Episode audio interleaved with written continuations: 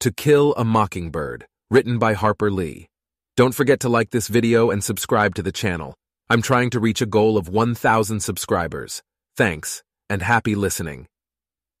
Chapter 15 After many telephone calls, much pleading on behalf of the defendant, and a long, forgiving letter from his mother, it was decided that Dill could stay. We had a week of peace together. After that, little, it seemed. A nightmare was upon us. It began one evening after supper. Dill was over. Aunt Alexandra was in her chair in the corner. Atticus was in his. Jem and I were on the floor reading. It had been a placid week. I had minded Auntie. Jem had outgrown the treehouse, but helped Dill and me construct a new rope ladder for it. Dill had hit upon a foolproof plan to make Boo Radley come out at no cost to ourselves, place a trail of lemon drops from the back door to the front yard, and he'd follow it, like an ant. There was a knock on the front door. Jem answered it and said it was Mr. Heck Tate. Well, ask him to come in, said Atticus. I already did. There's some men outside in the yard. They want you to come out. In Maycomb, grown men stood outside in the front yard for only two reasons death and politics. I wondered who had died. Jem and I went to the front door, but Atticus called, Go back in the house. Jem turned out the living room lights and pressed his nose to a window screen. Aunt Alexandra protested. Just for a second, Auntie, let's see who it is, he said. Dill and I took another window. A crowd of men was standing around Atticus. They all seemed to be talking at once. Moving him to the county jail tomorrow, Mr. Tate was saying. I don't look for any trouble, but I can't guarantee there won't be any. Don't be foolish, Heck, Atticus said. This is Maycomb. Said I was just uneasy. Heck, we've gotten one postponement of this case just to make sure there's nothing to be uneasy about. This is Saturday, Atticus said. Trial'll probably be Monday. You can keep him one night, can't you? I don't think anybody in Maycomb will begrudge me a client with times this hard. There was a murmur of glee that died suddenly when Mr. Link Deas said, Nobody around here's up to anything. It's that old Sarum bunch I'm worried about. Can't you get a. What is it, heck? Change of venue, said Mr. Tate. Not much point in that now, is it?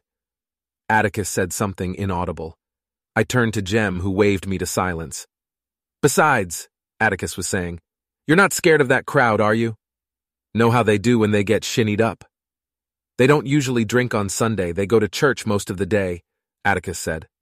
This is a special occasion, though, someone said. They murmured and buzzed until Auntie said if Jem didn't turn on the living room lights, he would disgrace the family. Jem didn't hear her. Don't see why you touched it in the first place, Mr. Link. Linkdees was saying. You've got everything to lose from this, Atticus. I mean everything. Do you really think so? This was Atticus's dangerous question. Do you really think you want to move there, Scout? Bam, bam, bam, and the checkerboard was swept clean of my men. Do you really think that, son? Then read this. Jem would struggle the rest of an evening through the speeches of Henry W. Grady.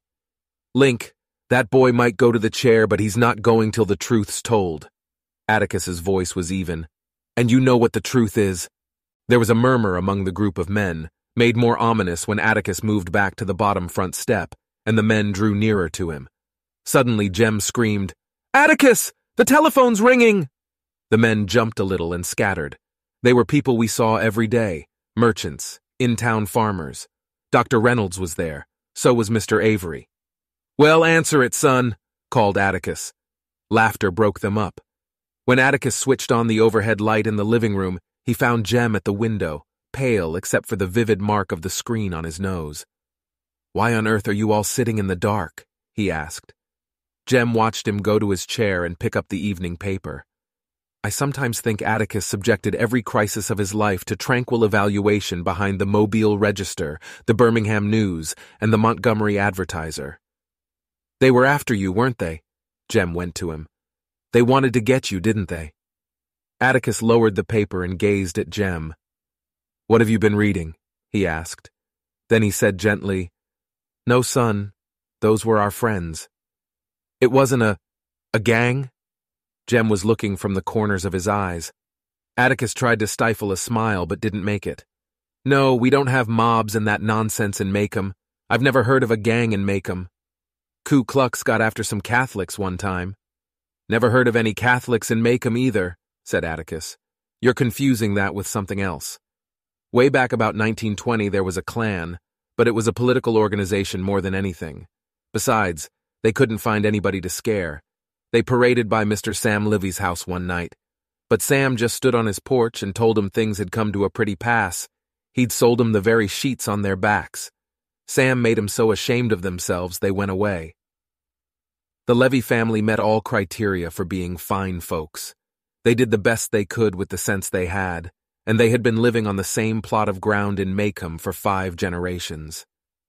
The Ku Klux is gone, said Atticus. It'll never come back. I walked home with Dill and returned in time to overhear Atticus saying to Auntie, In favor of Southern womanhood as much as anybody, but not for preserving polite fiction at the expense of human life a pronouncement that made me suspect they had been fussing again.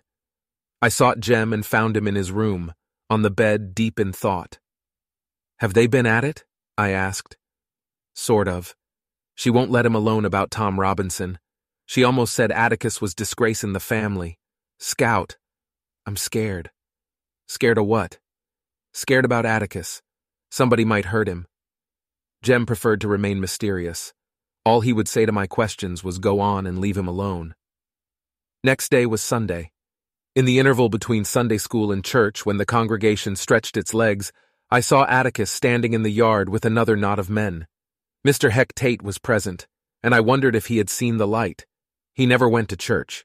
Even Mr. Underwood was there.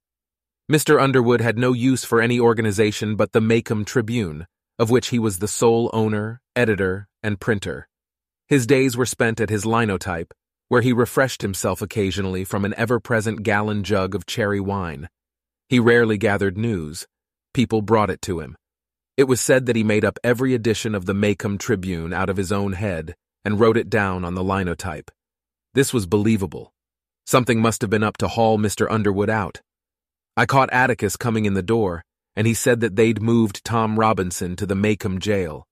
He also said, more to himself than to me, that if they'd kept him there in the first place, there wouldn't have been any fuss.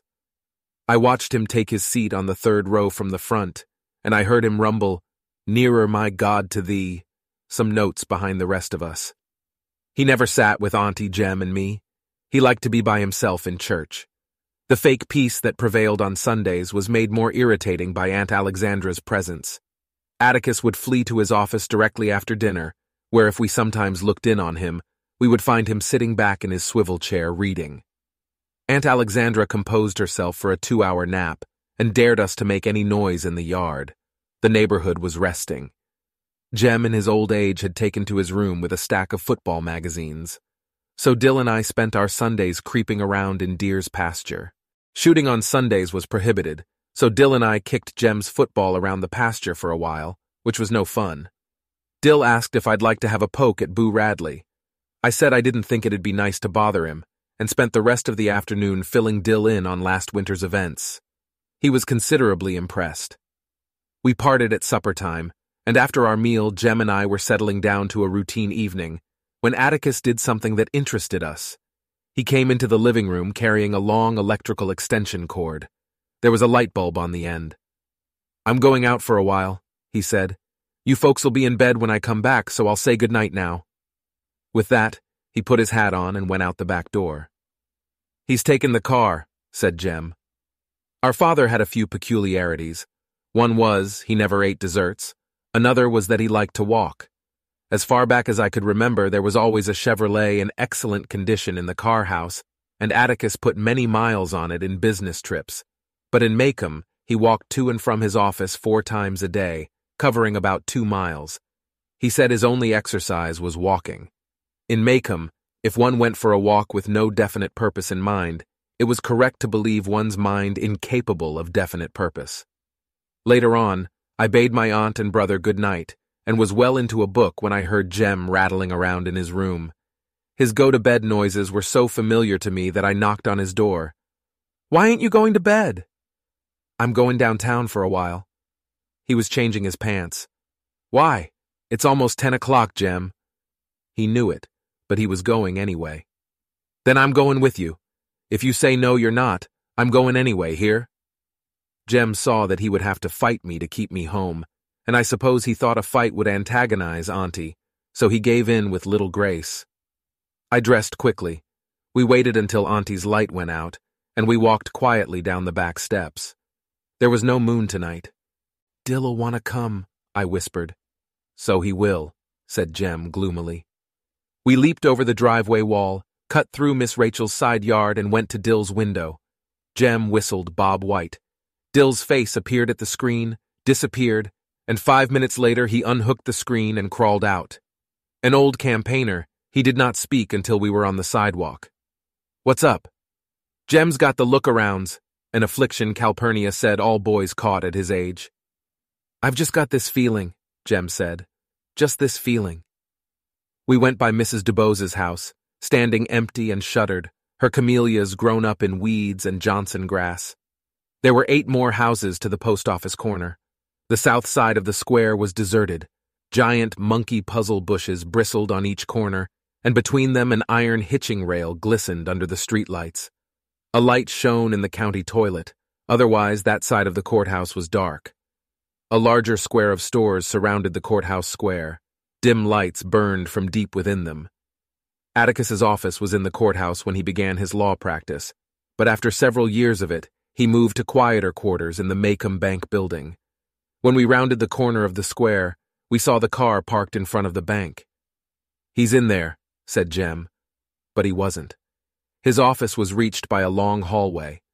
Looking down the hall, we should have seen Atticus Finch, attorney at law, in small, sober letters against the light from behind his door. It was dark. Jem peered in the bank door to make sure. He turned the knob. The door was locked. Let's go up the street. Maybe he's visiting Mr. Underwood. Mr. Underwood not only ran the Maycomb Tribune office, he lived in it. That is, above it. He covered the courthouse and jailhouse news simply by looking out his upstairs window. The office building was on the northwest corner of the square, and to reach it we had to pass the jail. The Maycomb jail was the most venerable and hideous of the county's buildings. Atticus said it was like something cousin Joshua St. Clair might have designed. It was certainly someone's dream. Starkly out of place in a town of square-faced stores and steep-roofed houses, the Maycomb jail was a miniature Gothic joke one cell wide and two cells high, complete with tiny battlements and flying buttresses. Its fantasy was heightened by its red brick facade and the thick steel bars at its ecclesiastical windows. It stood on no lonely hill, but was wedged between Tyndal's hardware store and the Maycomb Tribune office. The jail was Maycomb's only conversation piece. Its detractors said it looked like a Victorian privy. Its supporters said it gave the town a good, solid, respectable look, and no stranger would ever suspect that it was full of niggers. As we walked up the sidewalk, we saw a solitary light burning in the distance. That's funny, said Jem. Jail doesn't have an outside light. Looks like it's over the door, said Dill. A long extension cord ran between the bars of a second floor window and down the side of the building. In the light from its bare bulb, Atticus was sitting propped against the front door. He was sitting in one of his office chairs, and he was reading, oblivious of the night bugs dancing over his head. I made to run, but Jem caught me. Don't go to him, he said. He might not like it. He's all right, let's go home. I just wanted to see where he was. We were taking a shortcut across the square when four dusty cars came in from the Meridian Highway, moving slowly in a line. They went around the square, passed the bank building, and stopped in front of the jail. Nobody got out. We saw Atticus look up from his newspaper. He closed it, folded it deliberately, dropped it in his lap, and pushed his hat to the back of his head. He seemed to be expecting them. Come on, whispered Jem. We streaked across the square, across the street, until we were in the shelter of the Jitney jungle door. Jem peeked up the sidewalk. We can get closer, he said. We ran to Tyndal's hardware door, near enough at the same time discreet. In ones and twos, men got out of the cars. Shadows became substance as lights revealed solid shapes moving toward the jail door. Atticus remained where he was. The men hid him from view. He in there, Mr. Finch? A man said.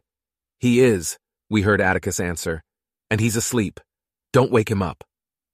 In obedience to my father, there followed what I later realized was a sickeningly comic aspect of an unfunny situation. The men talked in near whispers. You know what we want, another man said. Get aside from the door, Mr. Finch. You can turn around and go home again, Walter, Atticus said pleasantly. Heck Tate's around somewhere. The hell he is, said another man. Heck's bunch is so deep in the woods they won't get out till mornin'. Indeed. Why so? Called him off on a snipe hunt, was the succinct answer. Didn't you think of that, Mr. Finch? Thought about it, but didn't believe it. Well then, my father's voice was still the same. That changes things, doesn't it? It do, another deep voice said. Its owner was a shadow. Do you really think so? This was the second time I heard Atticus ask that question in two days, and it meant somebody's man would get jumped. This was too good to miss. I broke away from Jem and ran as fast as I could to Atticus. Jem shrieked and tried to catch me, but I had a lead on him and Dill. I pushed my way through dark, smelly bodies and burst into the circle of light. Hey, Atticus! I thought he would have a fine surprise, but his face killed my joy. A flash of plain fear was going out of his eyes, but returned when Dill and Jem wriggled into the light. There was a smell of stale whiskey and pigpen about, and when I glanced around, I discovered that these men were strangers. They were not the people I saw last night. Hot embarrassment shot through me. I had leaped triumphantly into a ring of people I had never seen before. Atticus got up from his chair, but he was moving slowly, like an old man. He put the newspaper down very carefully, adjusting its creases with lingering fingers. They were trembling a little. Go home, Jem, he said. Take Scout and Dill home. We were accustomed to prompt, if not always cheerful acquiescence to Atticus's instructions, but from the way he stood, Jem was not thinking of budging. Go home, I said. Jem shook his head. As Atticus's fists went to his hips, so did Jem's, and as they faced each other, I could see little resemblance between them. Jem's soft brown hair and eyes, his oval face and snug-fitting ears were our mother's, contrasting oddly with Atticus's graying black hair and square-cut features but they were somehow alike. Mutual defiance made them alike. Son, I said go home. Jem shook his head. I'll send him home, a burly man said, and grabbed Jem roughly by the collar. He yanked Jem nearly off his feet. Don't you touch him! I kicked the man swiftly. Barefooted, I was surprised to see him fall back in real pain. I intended to kick his shin, but aimed too high. That'll do, Scout. Atticus put his hand on my shoulder. Don't kick, folks. No, he said, as I was pleading justification. Ain't nobody gonna do Jem that way, I said. All right, Mr. Finch, get him out of here, someone growled. You got 15 seconds to get him out of here. In the midst of this strange assembly, Atticus stood trying to make Jem mind him. I ain't going, was his steady answer to Atticus's threats, requests, and finally, Please, Jem, take them home. I was getting a bit tired of that but felt Jem had his own reasons for doing as he did, in view of his prospects once Atticus did get him home. I looked around the crowd. It was a summer's night, but the men were dressed, most of them, in overalls and denim shirts buttoned up to the collars. I thought they must be cold-natured, as their sleeves were unrolled and buttoned at the cuffs. Some wore hats pulled firmly down over their ears. They were sullen-looking, sleepy-eyed men who seemed unused to late hours. I sought once more for a familiar face, and at the center of the semicircle I found one. Hey, Mr. Cunningham. The man did not hear me, it seemed. Hey, Mr. Cunningham. How's your entailment getting along? Mr. Walter Cunningham's legal affairs were well known to me. Atticus had once described them at length. The big man blinked and hooked his thumbs in his overall straps. He seemed uncomfortable. He cleared his throat and looked away. My friendly overture had fallen flat. Mr. Cunningham wore no hat, and the top half of his forehead was white in contrast to his sun-scorched face, which led me to believe that he wore one most days. He shifted his feet, clad in heavy work shoes. Don't you remember me, Mr. Cunningham? I'm Jean Louise Finch. You brought us some hickory nuts one time, remember? I began to sense the futility one feels when unacknowledged by a chance acquaintance. I go to school with Walter, I began again. He's your boy, ain't he? Ain't he, sir? Mr. Cunningham was moved to a faint nod. He did know me, after all. He's in my grade, I said. and he does right well. He's a good boy, I added. A real nice boy. We brought him home for dinner one time. Maybe he told you about me. I beat him up one time, but he was real nice about it. Tell him hey for me, won't you? Atticus had said it was the polite thing to talk to people about what they were interested in, not about what you were interested in. Mr. Cunningham displayed no interest in his son, so I tackled his entailment once more in a last-ditch effort to make him feel at home.